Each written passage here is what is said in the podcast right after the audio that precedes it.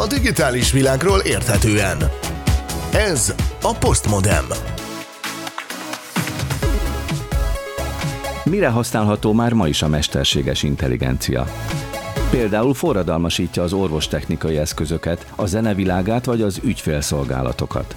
A NASA felszíni mintákat ismertet fel a Marson, itt a Földön a bálnák énekét szeretnék megfejteni a tudósok digitális eszközökkel. Néhány helyen pedig már a szántóföldek robotjai is mesterséges intelligenciát használnak a gyomnövények felismeréséhez. Jó napot kívánok! Önök a Postmodem című műsort hallják a Pátria Rádióban. Mostantól a tervünk szerint minden héten pénteken délután jelentkezünk ezzel a műsorral, ami a digitális világ és a hétköznapi ember találkozásairól szól. Mi nagyon igyekezünk, hogy mindenki számára érthető és érdekes példákat hozzunk, Például azzal is, hogy minden alkalommal olyan asztaltársasággal beszélgetünk, amelynek tagjai igencsak eltérnek egymástól. Ma például nyelvész, marskutató, kiberbiztonsági szakember és szakújságíró is lesz a csapatban. Mindenkinek más és más a meglátása, látószöge, ahogy önöknek, a hallgatóknak is. Mielőtt belevágunk a mai témáinkba, azt azért elmondom, hogy nem a semmiből jön a csapatunk. Bár sok évvel ezelőtt rádióműsorként indultunk, de az utóbbi négy-öt évben már az interneten jelentkeztünk Postmodem című összeállításainkkal. Sőt, erről a szokásunkról ezután sem szeretnénk leszokni. Úgynevezett látható rádiós műsorainkat a YouTube videó megosztón lehet megtalálni ezután is. Az izgalmas ebben az lesz számunkra, hogy miképpen hat majd egymásra a két műsor. A rádió műsor itt a Pátrián, és a látható műsor a YouTube-on. Már e mai műsor is elérhetővé válik a neten. A Pátria Rádió podcast szolgáltatásában is újra hallgathatók lesznek adásaink, így a Postmodem hallható lesz Tűzföldtől Tokióig, Pozsonytól Szabadkáig, Pécstől Nyíregyházáig, vagyis az internet segítségével a világon mindenhol. És akkor induljon a mai összeállításunk, a mai témánk, ami a mesterséges intelligenciáról szól, de előtte akkor bemutatkozom, én Szilágy Árpád vagyok a műsorvezető, és az Asztal Társaságban mondom sorban, hogy kik vannak itt velem. Keleti Artur, kiberbiztonsági szakember, az Informatikai Biztonság Napja alapítója. Szia Artur! Szeretettel üdvözlök mindenkit. Pál Bernadett, marskutató, a Konkoli Csillagászati Intézet munkatársa. Szia Berni! Sziasztok, én is üdvözlök mindenkit. Bódi Zoltán netnyelvészünk, régi ismerősünk, a Magyarság Kutató Intézet tudományos főmunkatársa. Tisztelettel köszöntök mindenkit. És a csapatban Justin Viktor, tudományos újságíró, az Agroinform munkatársa. Szia Viktor! Szervusztok, üdvözlök minden hallgatót! Lesz még a műsorban két tudós ember is, telefonon kapcsolódnak majd a műsorunkba, dr. Balázsi Katalin és dr. Hajdeger Tamás is. Őket majd egy kicsit később bemutatom. Postmodem. A digitális világ érdekes. Arra gondoltunk, hogy itt a műsor elején megmutatjuk hangban, hogy milyen az a mesterséges intelligencia.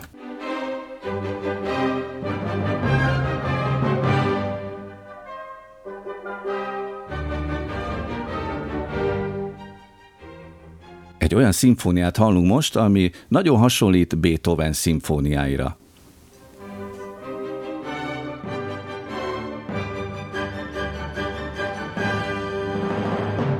Néhány hete mutatták be, és ebben az a nagyon meglepő, hogy ezt a zenét nem Beethoven írta, pedig tényleg nagyon hasonlít rá, hanem a mesterséges intelligencia. A mester 1800 és 1823 között írta meg kilenc szimfóniáját. Ezek közül mindenki ismeri az ötödiket, ugye Sors szimfónia, meg a kilencedik szimfóniából mondjuk az örömódát, ez ugye mindenkinek megvan, és kevesebben tudják, hogy a tizedik szimfónia megírásába is belekezdett, de sajnos 1827-ben a mester elhunyt, úgyhogy félbe maradt ez a szimfónia. Ez, amit most hallunk, ez a mesterséges intelligencia által komponált harmadik tétel.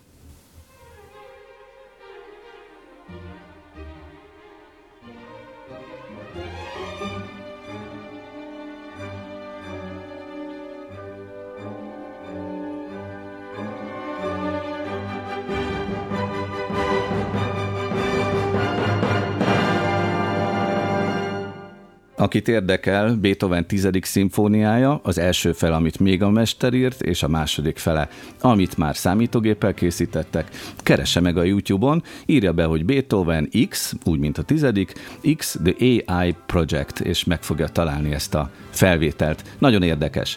Van egy másik hangfelvételem is, amiben azt mutatom be, hogy hogyan lehet beszélgetni a mesterséges intelligenciával. A Telekom ügyfélszolgálatán. Vanda vagyok, a Telekom virtuális asszisztense. Beszélgetésünket a vonatkozó jogszabályok alapján rögzítem. Arra kérem, hogy röviden, csupán néhány szóban foglalja össze, hogy miért hívott minket. Meg tudnám mondani, hogy hány óra van? Sajnálom, ezt nem értettem. Azonnal segítek, de ehhez kérem próbálja meg röviden, más szavakkal megfogalmazni, hogy milyen ügyben telefonált. Mi lehet a probléma az itthoni internet hozzáféréssel? Jól értem, hogy otthoni szolgáltatás műszaki hibáját szeretné bejelenteni. Igen. Köszönöm. Segítek az otthoni szolgáltatás műszaki hibájának bejelentésében a legnagyobb magyarországi telekommunikációs szolgáltató szolgáltatását hallottuk, a Vandát, ügyfélszolgálati asszisztens, ami mögött szintén egy mesterséges intelligencia húzódik, illetve működik. És Keleti Artúrnak van még egy harmadik, szintén jól hallható AI, vagyis mesterséges intelligencia alkalmazása. Bizony, bizony. Annyira, hogy hát mostanság a otthonukba szorult munkavállalóknak egy komoly problémával kell küzdeniük, mégpedig azzal, hogy ha szeretnék, hogy a telekonferencia ideje alatt mondjuk csend legyen körülöttük, akkor lehet, hogy ez nem biztos, hogy sikerül, hiszen a, a környezetükben olyan zajok történhetnek, amelyekre nincsen különösebb befolyásuk. És erre vannak kiváló megoldások, illetve jelentek meg egyre népszerűbb megoldások, amik kifejezetten az emberi hangra optimalizált és megtanított mesterséges intelligenciák, melyek ki tudják szűrni az emberi hangot zajból. Na ennek demonstrálására egy ilyen meglepő dologgal készültem, mégpedig elővettem az internetről a 10 óra hosszúságú építkezési zajok nevezetű videót, amit mindenkinek szeretettel ajánlok, eddig majdnem 700 ezer ember tekintette meg, és nagy, nagyon népszerű. Most jelenleg a fél, fél óránál járok, és ezt most bekapcsolnám itt csak azért, hogy egy kicsit zavarjam a, a, a, a beszédet, a, az adást, a beszédemet azzal, hogy a háttérben esetben ilyen zajokat fogunk hallani, és utána pedig miközben a zaj hallatszódik, és remélhetőleg valamennyit talán lehet majd abból hallani, amit én itt mondok, a mesterséges intelligenciát is be fogom kapcsolni, ami remélhetőleg kiszűri a háttérből az összes olyan zajt, ami a, nem az én beszédhangom. Na hát akkor halljuk a, az utcai zajokat. Hát jelenleg ugye itt vagyok egy nagy építkezésben, szerintem kiválóan lehet hallani, hogy nem lehet hallani talán, vagy valamennyit talán lehet hallani abból, amit én mondok. Én már a saját gondolataimat nem hallom, a saját hangomat se nagyon, és most bekapcsolom a mesterséges intelligencia szűrését.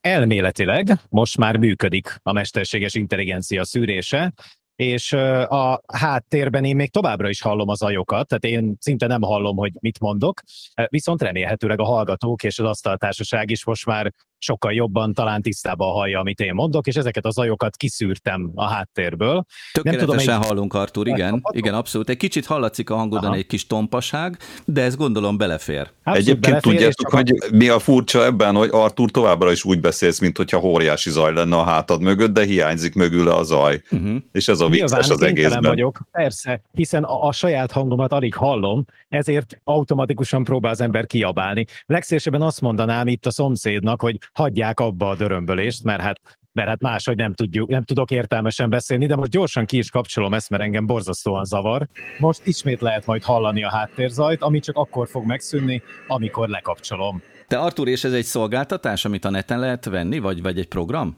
Ez egy olyan szolgáltatás, ami, ami ingyenesen letölthető, egyébként CRISPA neve, és ez minden platformon fut. A, van egy másik cég, akinek van egy szolgáltatás, az csak Windows-on elérhető, ez több platformon is elérhető, és a, ingyen kap az ember valahány perc zajszűrés, tehát most éppen még 135 percen van arra, hogy a háttérből kiszűrjem az építkezési zajokat, de egyébként lehet el előfizetni, és utána semmi más nem kell csinálni, csak a, a mikrofon hangját, azt át kell fűzni tulajdonképpen ezen a szolgáltatáson, nagyon egyszerű, be kell állítani, hogy mostantól kezdve a mikrofonom ebbe a szolgáltatásba kapcsolódik, és a, a, a mondjuk egy telekonferencia rendszernek pedig ennek a szolgáltatásnak a kimenetét kell megadni, tényleg nem bonyolult elmagyarázzák a szoftver használatát. Egyébként van személyes indítatása is a dolognak, nálam a lakásban, alattam és mellettem lakásfelújítás zajlik már gyakorlatilag hetek óta, és az ütvefúrástól, meg a falledöntéstől tényleg nem hallom a saját hangom, tehát kénytelen voltam az otthon dolgozáshoz ilyen eszközöket bevetni. Postmodem. A digitális világ érdekes.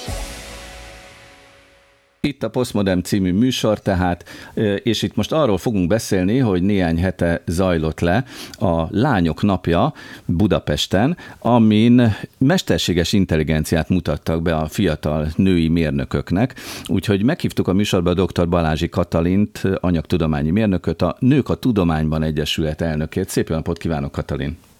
Jó napot kívánok minden kedves hallgatónak! Kezdjük már el onnan, hogy mi ez a Lányok Napja, ez olyan, mint a Nőnap? nem teljesen.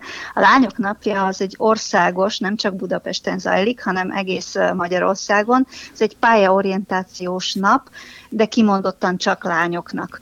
Úgyhogy azt nem tudom mondani, hogy nőnap, mert nem ünnepeljük a lányokat, hanem inkább motiválni szeretnénk őket, hogy válasszák a STEM területeket. Ugye ezek a mérnök, technológia, tudomány és matematika területei. Aha, szóval a, a kockulást szeretnék népszerűsíteni, ugye?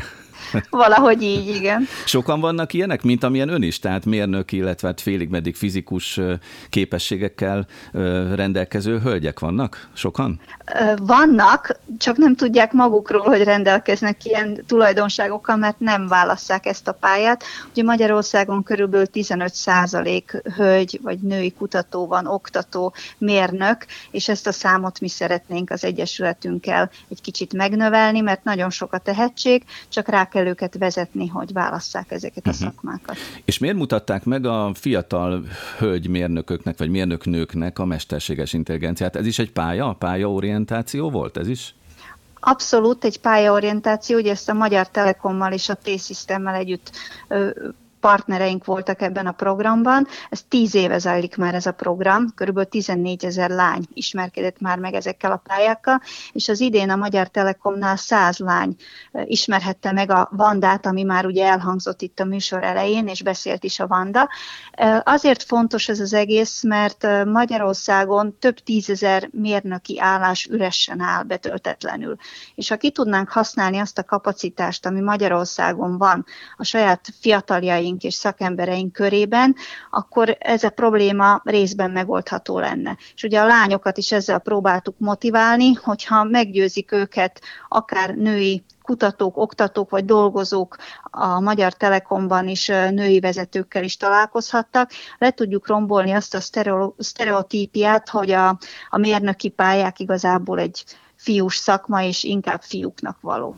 Nagyon fontos, hogy pozitív példákat lássanak, így nem csak a Vandával ismerkedtek meg, hanem húsvér emberekkel is, és itt elhangzott, hogy nagyon fontos a cégnek is, hogy divers legyen a csapat, az azt jelenti, hogy ne csak férfiakból, vagy ne csak nőkből álljon, mert hogyha heterogén, divers a csapat, teljesen más a, a munkaszellem, a kreativitás, egyszerűen jobb a teljesítménye a cégnek, hogyha női mérnökök is vannak a csapatban. Úgyhogy ezt a lányok ott megtapasztalhatták, és találkoztak a Vandával is. Ez egy nagyon jó gondolat, amit mondott az előbb, hogy és én egyébként a műsor elején is említettem, hogy más szempontok, látószögek jönnek be, hogyha sokszínű a társaság, és például ennek is egy egy dimenziója, hogyha hölgy is van mondjuk egy társaságban. Úgyhogy nekünk például azért is fontos, hogy itt van a mi csapatunkban Pál Bernadett, aki egyébként szintén önhöz hasonlóan fizikus végzettségű, illetve hát ő maskutató.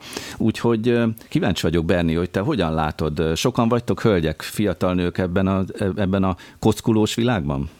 Egyébként azt kell mondjam, hogy az utóbbi időben egyre többen, tehát hogyha mondjuk a Csillagászati Intézetnek a, az összetételét megnézzük, akkor minél fiatalabbak a, a kutatók, annál nagyobb arányban vannak közöttük lányok. Tehát annak idején én, amikor 2012-ben elkezdtem a fizika szakot, akkor a körülbelül 150-ből egy olyan 30-an voltunk, tehát azért egy nem egy óriási arány, de sokkal több, mint mondjuk 30 évvel ezelőtt. Úgyhogy én szerintem ez egy, ez egy abszolút pozitív uh, változást vetít elő. Kérdezem Katalint, hogy ön is így látja, hogy kezdenek kiegyenlítődni a viszonyok, illetve kell egyáltalán törekedni erre, hogy kiegyenlítődjenek a nemi arányok? Abszolút kell. Én, ha már csatlakozhatok Bernadetthez, 1996-ban nagyon rég kezdtem az egyetemet, Pozsonyban végeztem a Műszaki Egyetemen, és nálunk 1200 fiú volt és 9 lány. Úgyhogy ahhoz wow. képest növekednek a számok. Itt az nagyon lassan. ez az arány. igen, ez, és abból négy kati volt, úgyhogy igen, az arányok megvoltak. Most már nem ilyen drasztikus a szám. Ugye az egyetemek is sokat tesznek azért, hogy megmutassák hogy kellenek a hölgyek, és szükség van rájuk. Teljesen eltér egy női kutatói életpálya modell a férfitől, de ha ezt meg tudjuk egy kicsit változtatni, akkor a hölgyeknek is ugyanolyan esélyük van, nem csak el, elindulni ezen a pályán, hanem mondjuk család gyerekvállalás mellett is, akár vezető pozíciókat is betölteni, ami úgy szintén fontos, hogy legyenek női vezetőink. Dr. Balázsi Katalinnak, a Nők a Tudományban Egyesület elnökének köszönöm szépen a beszélgetést, viszont hallásra. Nagyon szépen köszönöm, viszont hallásra a digitális világról érthetően. Ez a Postmodem.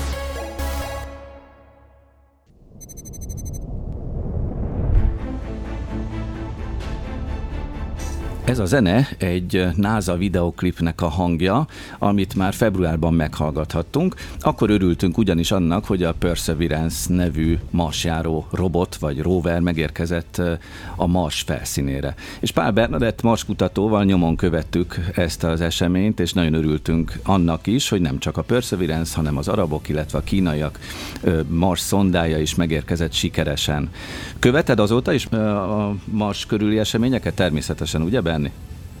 Természetesen igen. Éppen múlt héten is meséltem a több, több helyen is a Perseverance-nek az új eredményeiről, mert most már lassan több mint fél éve ott tartózkodik, és egyre több és több adatot küld nekünk vissza, aminek tudunk örülni, persze. Például annak is lehet örülni, hogy már mesterséges intelligencia is működik ott a Percy körül, ugye így becézik a perseverance hogy Percy, és engem azzal leptél meg, hogy még te is bekapcsoltál, lehet, hogy nem pont a Percy-nél, de valami hasonló rovernél, ugyanis innen a Földről lehet segíteni a mesterséges intelligenciának. Hogyan?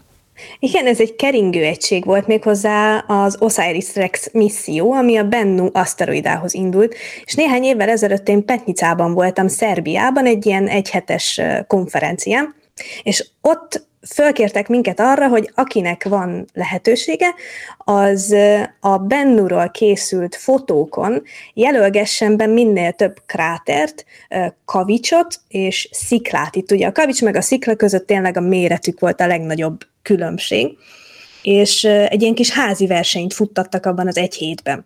Aki a legtöbb képet feldolgozta, az kaphatott valami nyereményt, és hát én annyira lelkes voltam, hogy sokszor éjszakákon keresztül is fennmaradtam, és több mint 3000 képet feldolgoztam, a nyereményem pedig egy nyomtatott háromdimenziós Bennu aszteroida volt. Hú, és az, amit lehet csinálni? Kim van a polcomon, és én büszke vagyok rá.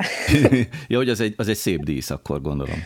Uh-huh. Igen, Aha. igen, igen, igen, jól néz ki, meg hát beszélgetés indítónak is jó, mert ennek a kapcsán tudok beszélni arról, hogy mi, hogyan vettem idézőjelben részt én is, mint külsős kutató az Osiris Rex misszióban. Civilek hogyan tudják segíteni a mesterséges intelligenciát? Ugye itt arról tudunk már, hogy rengeteg minta kell ahhoz, hogy egy mesterséges intelligencia alkalmazás fölismerjen bizonyos dolgokat. Például ugye én az előbb beszélgettem a Vandával, és az, hogy fölismerte ilyen magabiztosan, amit mondtam neki, a szavaimat, mondatomból kivette a lényeget, ahhoz neki nagyon sok hangmintát, vagy beszédmintát, szövegmintát kell ismernie.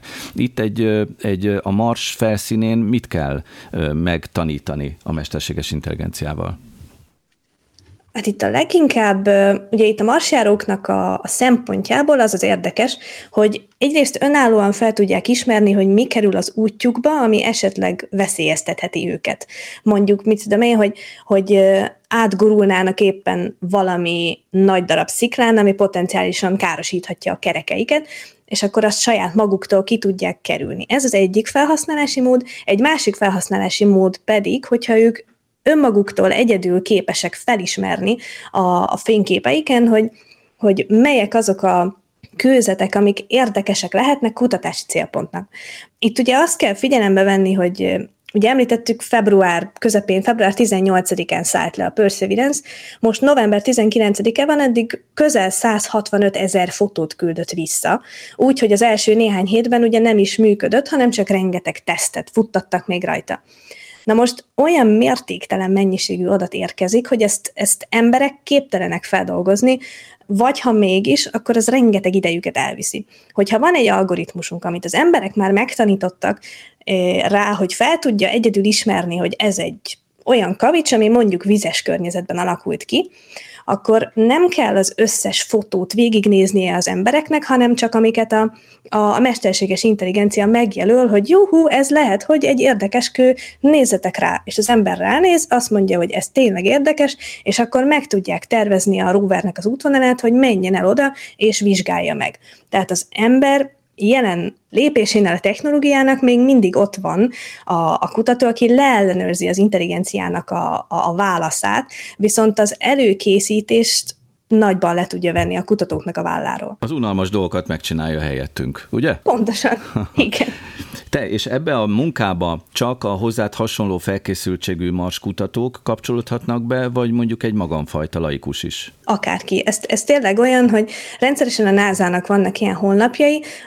Most ez a ami a Perseverance-en is megy, meg már a Curiosity-nál elkezdték egyébként fejleszteni, ez az AI for Mars. Ennek van egy honlapja, ide föl lehet menni, és rengeteg fotó van fönt, és akkor lehet rajta jelölgetni, hogy ez homok, ez kráter, ez árnyék, ez nagy kő, ez kicsi kő, sőt, most már, most már a legújabb részében a fejlesztésnek, ha jól tudom, akkor már különböző kavics típusokat is meg lehet különböztetni, és ugye minél több adat áll rendelkezésére a mesterséges intelligenciának, annál okosabb lesz. Úgyhogy minél többen segítenek ebben, akik lelkesek, és szeretnék ilyen módon támogatni a NASA-nak a munkáját, illetve az űrkutatást, azok meg tudják tenni otthon kávézás közben, minden nap elkatingatnak 50 fotót például.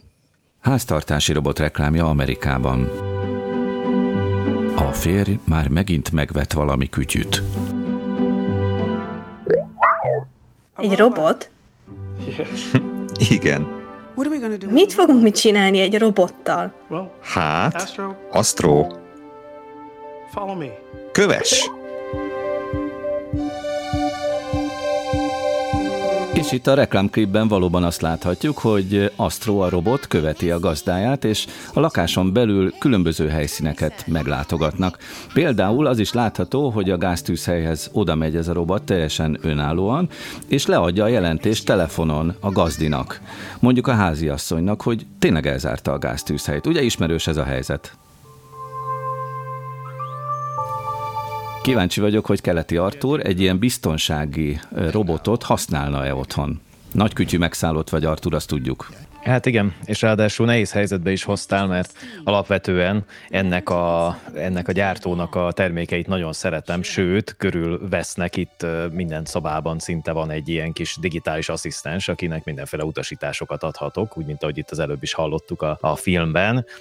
Megkérdezem tőle, hogy milyen lesz az idő, lejátszok vele zenét, esetleg megkérdezem tőle, hogy mi lesz a következő programom, és még sok minden mást. Úgyhogy végül is ez egy nagy csábítás, és azt kell mondjam, hogy mint biztonsági szakember kifejezetten szimpatizálok azzal, hogy legyenek olyan eszközök körülöttem, amik, amik az én biztonságomat szolgálják. Például ezek az eszközök, amik már most léteznek, ugye ugyanígy az Amazontól, ezek képesek arra, hogyha az ember ráadásul még elő is fizet rá, mert van egy ilyen extra szolgáltatás, akkor kiszúrják azt, hogyha mondjuk egy, egy nem várt hang vagy hanghatás megjelenik a lakásban, például üvegcsörömpölés, vagy felismerik mondjuk a, a széndiokszid jelzőnek a, a hangját, a szirénáját, és esetleg értesíthetnek, értesíthetik a hatóságot, vagy a mentőt, sőt lehet külön szólni neki, hogyha gond van. Ugye ebben az esetben ez a kis eszköz, ez mindezt magától tenné, ugye az az elmélet, tehát egy robot, kis robot, ami kerekeken gurul, jobbra-balra megy, feltérképezi a lakást, felismeri egyébként a különböző szereplőket, akik otthon laknak, felismeri most a családtagokat. ez a biogás azért hallatszott be, mert benézett a klipben, emlékszem rá, benézett egy ilyen kis mosómaci az ablakon, és akkor ezt egy behatolónak érzékelte a robot. Igen, a mosómedvékkel különösen sok probléma van Amerikában, úgyhogy nem annyira kedvelik se a robotok, se az emberek mindig őket. Tehát, hogy igen, bármikor egy ilyen dologra tud reagálni, tehát azonosítja, hogyha valami nem normális dolog történik. Na és ez az érdekes benne, mert ugyan erre vágyunk tulajdonképpen, hogy legyen valaki vagy valami otthon, ami vigyáz arra, hogy minden rendben legyen, szánt szándékkal lapítottam ki ezt a minden rendben dolgot, mégis felmerül a kérdés a kiberbiztonsági szakértőkben, meg a magánszféra rajongókban, ha van ilyen, lehet ezt is fogalmazni, hogy ez az eszköz, ami egy kamerával is rendelkezik, amit így ki tud, föl tud emelni, körbe tud nézni a lakásba, mindenhova bemegy, feltérképez mindent, megjegye, megjegyzi mindenkinek az arcát, tudja, hogy mikor ki van otthon.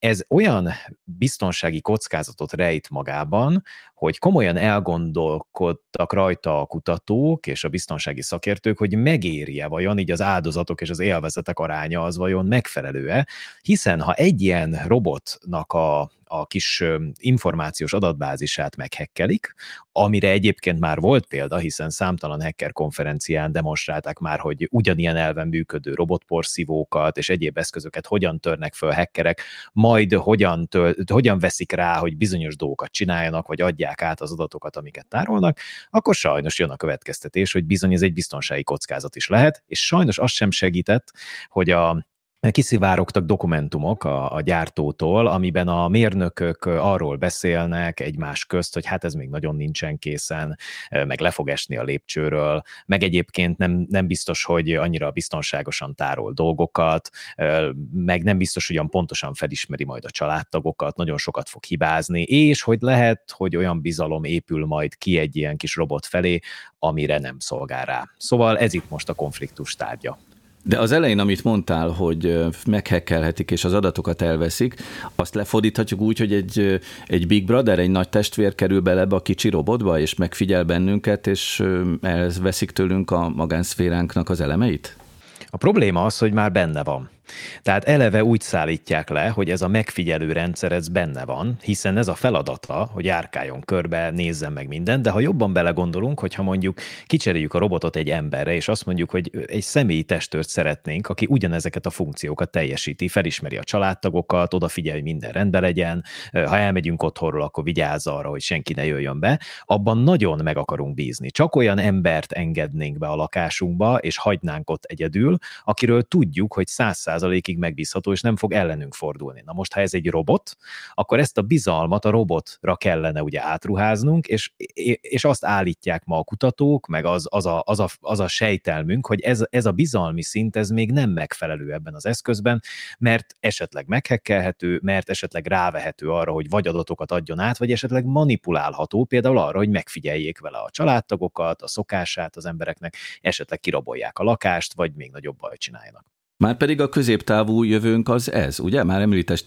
említést tettél a robotporszívókról és egyéb digitális asszisztensekről, tehát pár év és ezek az eszközök elterjednek. Te hogy látod?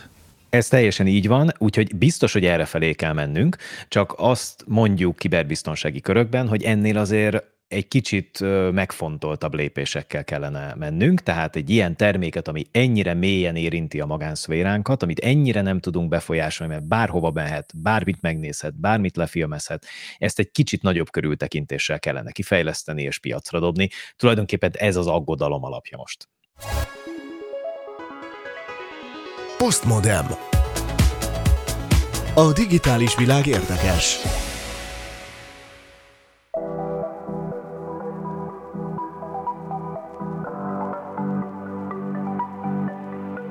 Műsorunk fő témája az, hogy a mesterséges intelligencia hogyan segíti már most a hétköznapjainkat. A következő percekben az orvoslással az egészségügy területével foglalkozunk, és kicsit meglepő lesz a vendégünk, hiszen telefonvonalban itt van dr. Hajdeger Tamás, az Óbudai Egyetem kutató, fejlesztő központjának főigazgatója. Lehet, hogy nem pontosan mondtam ezt a szervezeti egységet, de Tamás, kérlek, hogy pontosítsál. Üdvözlöm a kedves hallgatókat! Az Egyetemi Kutató és Innovációs Központot vezetem az Óbudai Egyetemen. És mint egyetemi docens is működsz ott a tudományos életben. Kezdjük onnan, hogy mivel te tanultad is ezt a területet, tehát egészségügyi mérnöki szakot is végeztél az egyetemen, van-e már most, akár Magyarországon, akár külföldön a valóságos orvoslásban olyan felhasználás, amiben a mesterséges intelligenciának már bármilyen szerepe van? Rengeteg. Tehát valójában nem látjuk, de a doboz alatt egy olyan forradalom zajlott le az orvostechnikai eszközök esetében is, amely szinte nélkülözhetetlenné tette a különböző mesterséges intelligencia módszerek alkalmazását.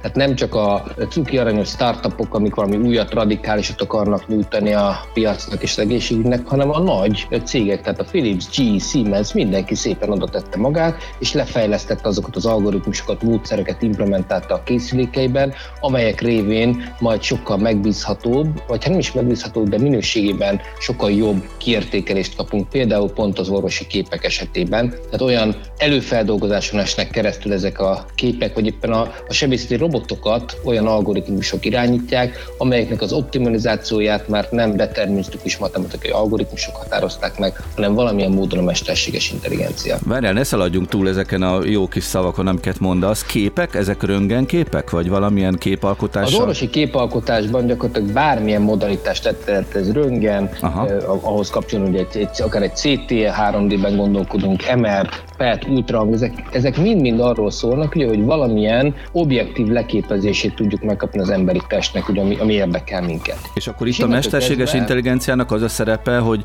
jobban, gyorsabban, pontosabban fel tud ismerni mindenféle mintázatokat a képeken? Alapvetően kettő területen használják nagyon intenzíven itt ezeket a módszereket. Az egyik az a kép minőségnek a javítása. Tehát ugye mindegyik képalkotó mögött van egy fizikai jelenség, hogy most ott ez a mágneses rezonancia, ott a, a, a hidrogénatomoknak a precesszálása, vagy bármilyen más, mondjuk az ultrahangnak a visszaverődése adja azt a fizikai jelet, amit ugye megjelenítünk. Itt lehet ügyesebben, okosabban zajt szűrni, kiemelni, kontúrozni, ez az első lépés. És akkor ennek és mi az eredménye, Tamás? Tehát, hogy az orvos... Ez olyan kép, amit látunk a kijelzőn. Tehát az orvosi Aha. kijelzőn egy sokkal szebb, élesebb kép jelenik meg ahhoz képest, hogy tíz évvel ezelőtt mit tudott egy ultrahangfej kihozni magát. Tehát végeredményben ez eredményesebb lesz a diagnózis? Na ez a második lépés. Tehát önmagában nyilván, hogy megfelelő minőségű beteg képen vagy beteg adaton lehet csak megfelelő minőségű diagnózist felállítani. Tehát szükséges feltétel a jó minőségű képalkotása megfelelő diagnózisnak, de ez még nem elégséges önmagában. Tehát utána kell az a fajta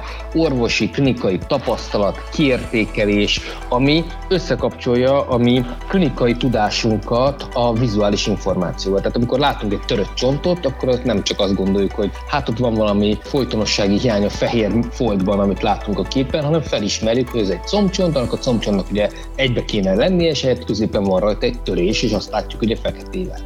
Most pontosan ez az a fajta megközelítés, ami az ereknél, tehát a kardiovaszkuláris beavatkozásoknál hihetetlen komoly mélységbe szánt, tehát ugye a szív elégtelenség, illetve a mindenféle szíves érrendszeri betegségnek az alapdiagnosztikai eszköze lett a szívemer, a szív-CT, és ezeken keresztül tudjuk azokat a diagnosztikus eljárásokat lefolytatni, de hát ez szüksége van valamiféle képalkotásra, képfeldolgozásra, és tulajdonképpen ebben hatalmasat léptünk előre, mert az orvos nem egy pulzáló, ugráló, változó képet lát, hanem egy kisimított, kiegyenesített szűrt képet, ahol már elő vannak szegmentálva az erek. Tehát a szegmentálás azt jelenti, hogy megtaláljuk a számunkra fontos információt a képen, és ezt külön kiemeljük, mondjuk kontúrozzuk, vagy színes, beszínezi az algoritmus, azt mondja, hogy na ez az a szívkoronária ér, amit tetszik keresni, doktor úr, és akkor itt oda rakok még egy zöld nyilat, hogy pontosan itt van az a szűkület, amit akkor az algoritmus azonosított már, és akkor ide kéne behelyezni a stentet, vagy bármilyen eljárásra ezt megnyitni. Erre akkor, ma már képesek az algoritmusok. Tehát akkor a mesterséges intelligenciával az orvos kap maga mellé egy olyan segédet, aki minden eddiginél pontosabban lát a betegbe,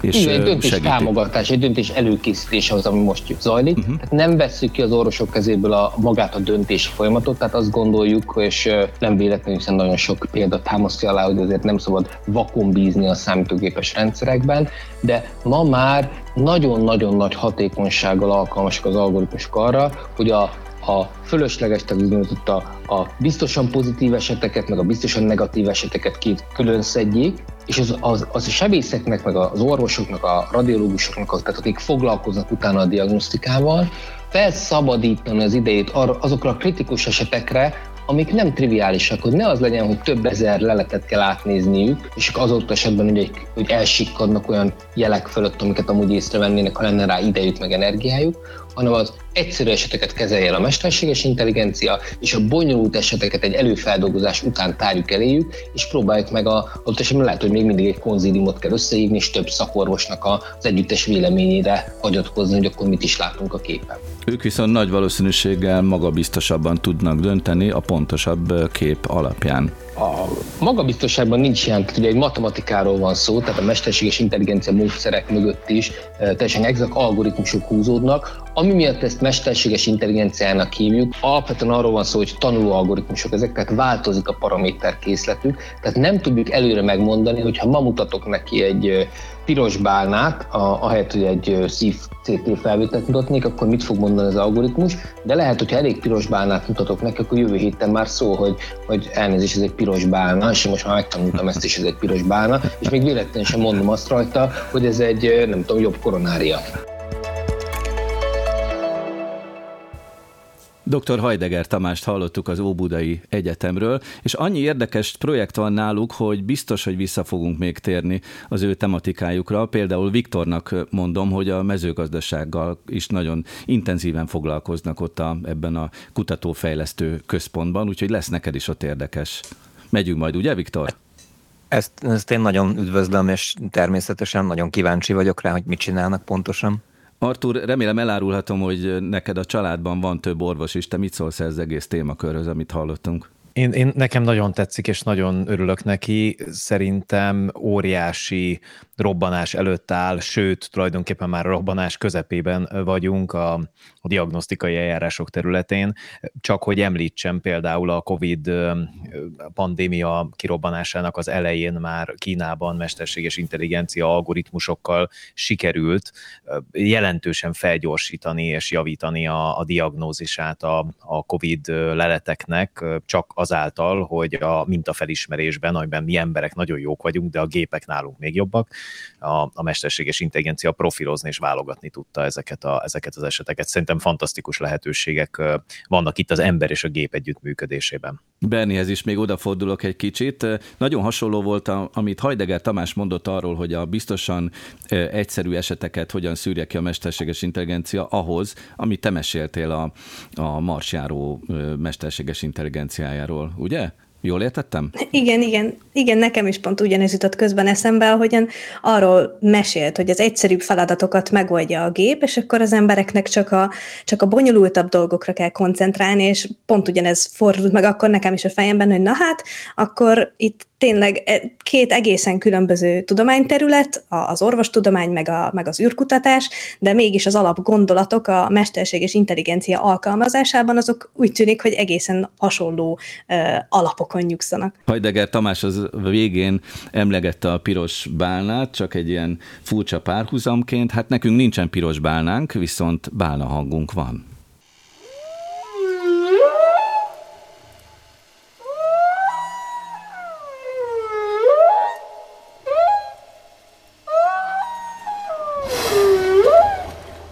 Igazi bálna hangját halljuk az óceánból, és ennek is van szerepe abban, hogy mi most itt a mesterséges intelligenciáról beszélgetünk, mert hogy a tudományos projektnek az a célja, hogy megfejtsék a bálnák beszédét, vagy mondják egyesek úgy is, hogy a bálnák énekét.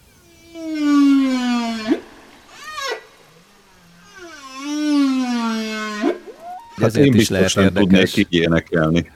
Igen. Mondja Bódi Zoltán a netnyelvész, neked kommunikációs szakemberként ez érdekes lehet, ugye, hogy az állatoknak van-e értelmezhető, már ilyen módon beszédszerűen értelmezhető kommunikációja? Hát igen, ez egy óriási kérdés, nagyon messzire vezetne, ne ismerüljünk bele a lényegébe, vagy a mélységeibe, de ugye nagy kérdés lehet, hogy az embernek a privilégiuma a nyelv és a nyelv használat, a nyelvi rendszer, vagy az emberen kívüli életformák, tehát mi állatoknak is lehet olyan kommunikációs rendszere, eszközrendszere, mint amilyen a, az emberi nyelv. Messzire vezetne, de ugye az hát emberi nyelvnek és nyelvhasználatnak az összetétel az akkora, Például Persze. a testbeszéd a kutyánál, meg macskánál ezek vannak, de ez nem beszéd, hanem egy ilyen, egy ilyen tehát a testbeszédük, ugye metakommunikáció. Hát igen, mert ugye a nyelvnek, nyelv az egy borzasztó összetett jelrendszer, és nagyon sok mindenre alkalmas és képes, nagy, minős, nagy mértékű abstrakció, tehát elvonatkoztató képesség, szimbolizmus, tehát szimbólumokkal kommunikálunk a szavak, hangalakok, stb., illetve ezeknek a tudatos használata, a jelentéssel való felruházása, egyedi sajátosságok, stílus, helyzet, tehát sok minden van itt. Ez egy nagyon tudatos és összetett jelrendszer, úgyhogy erről persze el lehetne polemizálni, hogy most a bálnáknak van egy nyelvük, vagy nem, hát majd most a kutatásuk ezt ki fogják olyan valószínűleg deríteni. Ugye azt olvastuk erről, hogy nagyon sok hangmintát kell begyűjteni, amit már egyébként el se tudok képzelni, tehát hogy mennyi mennyi pénz kell ahhoz, hogy rengetegszer kiküldjék a hajót a fedélzetén a hangmérnökkel, aki rögzíti, a nyilván a tengermorajlásból valahogy ki kell szűrni. Lehet, hogy pont az Artur által bemutatott zajszűrő AI alkalmazással a bálna hangját, és akkor begyűjteni, de ez még nem elég, hogy begyűjtik, de valahogy rögzíteni kell, hogy vajon milyen élethelyzetben van, hiszen fontos a kontextus, hogy vajon mit mondhatott az a bálna, vagy mit kommunikált. Hát hogyne, tehát már az adatgyűjtéssel és az adatrögzítéssel is rendkívül sok probléma van, amit meg kell oldani, de tegyük föl, hogy egy óriási mennyiségű adatbázis áll a rendelkezésünkre különböző bálna hangokból, amelyekről tudjuk, hogy ezek biztos, hogy bálna hangok és lehet, hogy még egyéb feljegyzéseink is vannak róla, hogy milyen típusú bálna adta ki, melyik hangot, milyen helyzetben, akkor mi történt körülötte. Tegyük fel, hogy ez az egész megtörtént. Oké, okay, van egy hatalmas nagy adatbázisunk. Hogy fogunk eljutni addig a következtetésig, hogy egyik bálna, amikor most éppen ezt mondtam, amit az előbb hallottunk, mondjuk ezt, akkor, akkor mit gondolt, mit akart kifejezni vele? Tehát hogy jutunk el eddig a következtetésig? E, na, itt jön képbe a nyelvtudományban is a mesterséges intelligencia. Először is annyit beszéltünk már erről a fogalomról, hogy magyarázzuk már meg, hogy mi is az mesterséges intelligencia. Voltak éppen az, hogy gépeket gépi rendszereket emberi tulajdonságokkal ruházunk fel. A nyelv szempontjából mit jelent ez? Egy gép, nyilvánvalóan számítógépes háttérrendszer, magyarázatra, érvelésre, válaszadásra, tanulásra képes. Az alapján, az adatbázis alapján, ami a hátterében van, és azokkal a matematikai módszerekkel, amelyek ugye a háttérben futnak, algoritmusok, bonyolult függvények és összefüggések hálózatából. Tehát a lényeg, hogy egy hatalmas nagy adatbázisból, amely annotálva van, ugye így mondják a kutatók, tehát mindenféle megjegyzésekkel vannak ellátva az egyes elemei, hogy ez most főnév, igekötő, vagy, vagy, vagy kérdőszó, stb. Ebből az adatokat képes fölismerni, elhangzott az előbb az orvos kutatótól is a szegmentálás, a szegmentálás képesség a nyelvben, ez azt jelenti, hogy részekre tudja bontani maga a, az algoritmus, illetve a mesterséges intelligencia a rendelkezésére álló adatfolyamot. Ezeket a részeket, ezeket azonosítani tudja, az össz, és az összefüggéseket közte észre tud, az adatok között a, észre tudja venni, és rendkívül sokféle dimenzióban képes döntéseket is hozni és elemezni. Tehát ezt a rengeteg, rengeteg problémát kell megoldani. Ez mesterséges intelligencia számítógépes támogatás nélkül gyakorlatilag nem lehetséges. E, ennek a módszere egyébként a, a nyelvtudomány, a mérnöki tudományok, e, illetve a programmérnöki e, tudományoknak a meccésében lévő természetes nyelvfeldolgozás, vagy Natural Language Processing-nek nevezett módszertan. Tehát ennyi mindennel kell megküzdeni ahhoz, hogy egy óriási nagy adathalmazból, amelyik ráadásul még nem is csak emberi nyelvi adathalmaz, abból valamit kihozzon a rendszer, hogy melyik bálna hang típus vajon mit jelent. A digitális világról érthetően. Ez a Postmodem. Aki fölmegy a youtube.com videó megosztó oldalra, és a keresőbe beírja azt, hogy postmodem és gyomláló robot, az talál egy érdekes videófelvételt egy korábbi műsorunkból, egy részletet, amiben megmutattuk, hogy hogyan működnek a szántóföldeken azok a bizonyos robotok. Hát nagyon érdekes, mert olyan, mintha egy idegen lény a karjait mozgatná a, a földön, és bizonyos növényekhez oda nyúl, más növényekhez meg nem. Tehát ez már látható. Na, ilyesmiről fogunk most beszélgetni Justin Viktor tudományos újságíróval, az Agroinform munkatársával, mert hogy az azzal leptél meg, hogy már Magyarországon is van ilyen robot?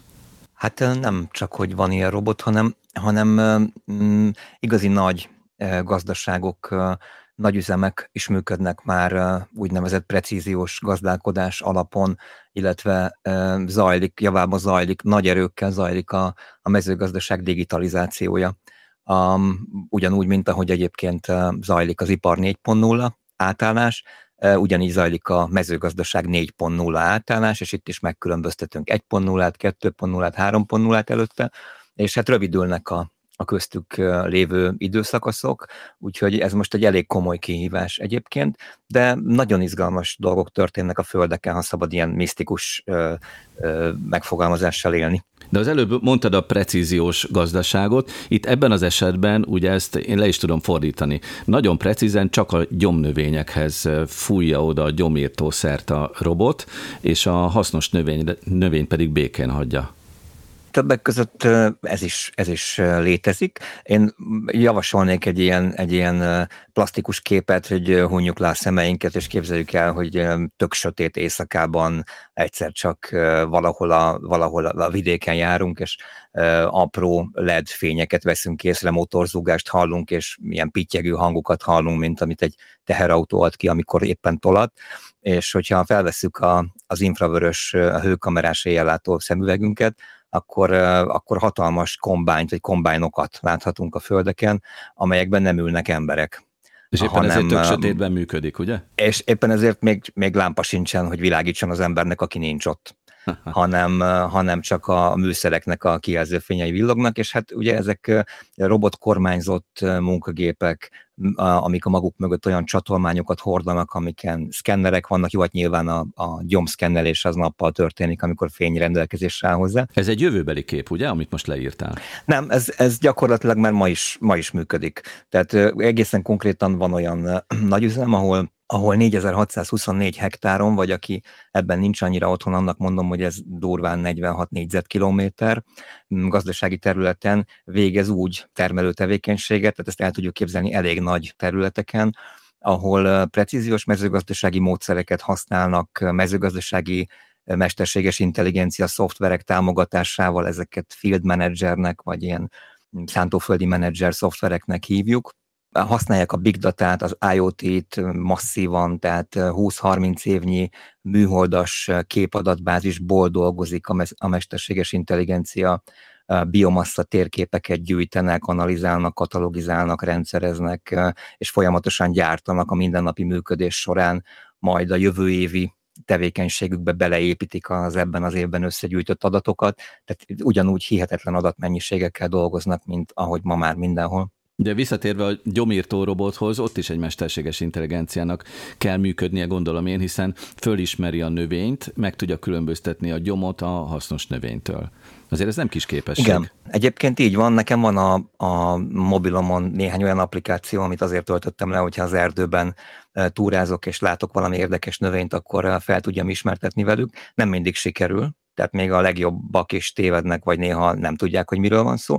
Na most ez nyilván nem annyira megengedhető egy termelőüzemben. De ilyenkor kellene az applikációdban a tanító modul, amikor te tanítod meg mondjuk egy hozzáértő Igen. segítségével. Igen, de hát ez a, ez a mezőkön, illetve bocsánat, a, a, a szántóföldeken működik. Tehát ott van a, ott van a kombány mögött a szkenner, amelyik lefényképezi, a, sőt, ott appli, még applikációk is vannak ezekhez a Field Manager szoftverekhez, am, amik ráadásul egyébként ingyenesen is hozzáférhetőek bizonyos terület határ alatt, és képesek arra, hogy analizálják, hogy, hogy beazonosítsák, hogy nem csak a gyomokat, hanem például a sárga tálba gyűjtött kártevőket. Ugye a bogarak, rovarak mennek a sárga színre, és ilyen sárga tálakba gyűjtik őket, illetve gyűjtik össze magukat, tehát belemásznak, és ezt is szkennel, ezek is szkennelhetők, beazonosíthatók, és rögtön a gyomra például rögtön kiutatható, ha éppen ott van a csatolmányon az eszköz hozzá, a megfelelő precíziós mennyiségű, tehát éppen elegendő gyomírtószer. Hát ez nagyon izgalmas témakör, úgyhogy a tervünk szerint folytatjuk majd itt a Postmodem műsorban ezzel a témakörrel az ismerkedést. Ennyi fért a mai első műsorunkba itt a Pátria Rádióban, a Postmodem című műsorban. Jövő héten is jövünk, akkor majd a közösségi szolgáltatásokról fogunk beszélgetni az Asztaltársaságban, illetve hadd ajánljam a hallgatóink figyelmébe a látható műsorainkat a YouTube-on. A legutóbbi például a mozdonyos műsor az ezen a héten készült el. Érdekes, mert 170 75 éves a magyarországi vasúti közlekedés, és ennek alkalmából készítettük a műsorunkat, de például ajánlhatom a kocka műholdas műsort, ugye Berni, illetve a kazettás műsort, ezt pedig Viktorral együtt készítettük. Bennetek maradt valamilyen gondolat a mesterséges intelligenciával kapcsolatban? Most még szabad a gazda. Hát én a nyelvi eh, modulhoz hozzátenném, Aha. hogy eh, az Olinak eh, mondanám elsősorban, hogy 2020. októberében írtam én még a rakétára egy cikket arról, hogy az MIT kutatói végeztek egy olyan kísérletet, ahol két olyan holt nyelvet, tehát ugye az emberiség által beszélt nyelveknek a többsége az ma már holt nyelv, elővettek két olyan holt nyelvet, az ugritot és a lineáris bét, amiket újra megfejtettek, tehát megfejtettek a megfejt, mesterséges intelligenciával, igen, rávették igen. a mesterséges intelligenciát, hogy fejtse meg, és hát természetesen töredék idő alatt elvégezte azt a munkát, amire az, embernek, az embereknek tíz vagy több tíz évre volt szüksége, és ezen csiszolják az algoritmust, és nagyon nagy várakozásokkal e, tekintenek a, a dolog elébe, hogy aztán tényleg olyan e, holtnyelvek is sorra kerülhessenek, amiket még nem sikerült megfejteni.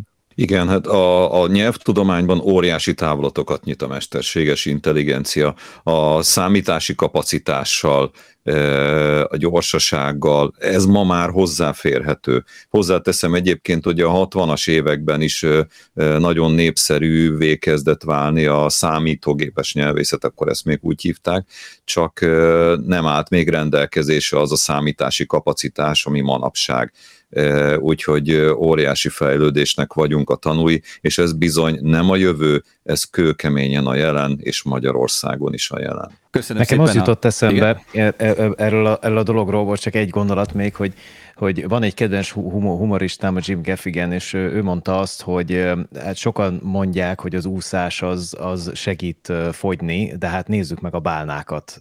Látszik, hogy ez a dolog nem igazán működik. És ezért Igen. aggódom egy kicsit azon, hogy tulajdonképpen ők, ők, ők mit is beszélhetnek, mert a, ahogy mondják, úgy úgy tűnik, hogy igazából ők ezt sajnálják, ezt az egész dolgot, hogyha halljátok az éneküket, folyamatosan mondják, hogy tehát látszik, lehet, hogy megfejtjük, és az egészben az lesz, hogy szeretnénk lefogyni, de nem megy. Vagy nagyon hideg a víz.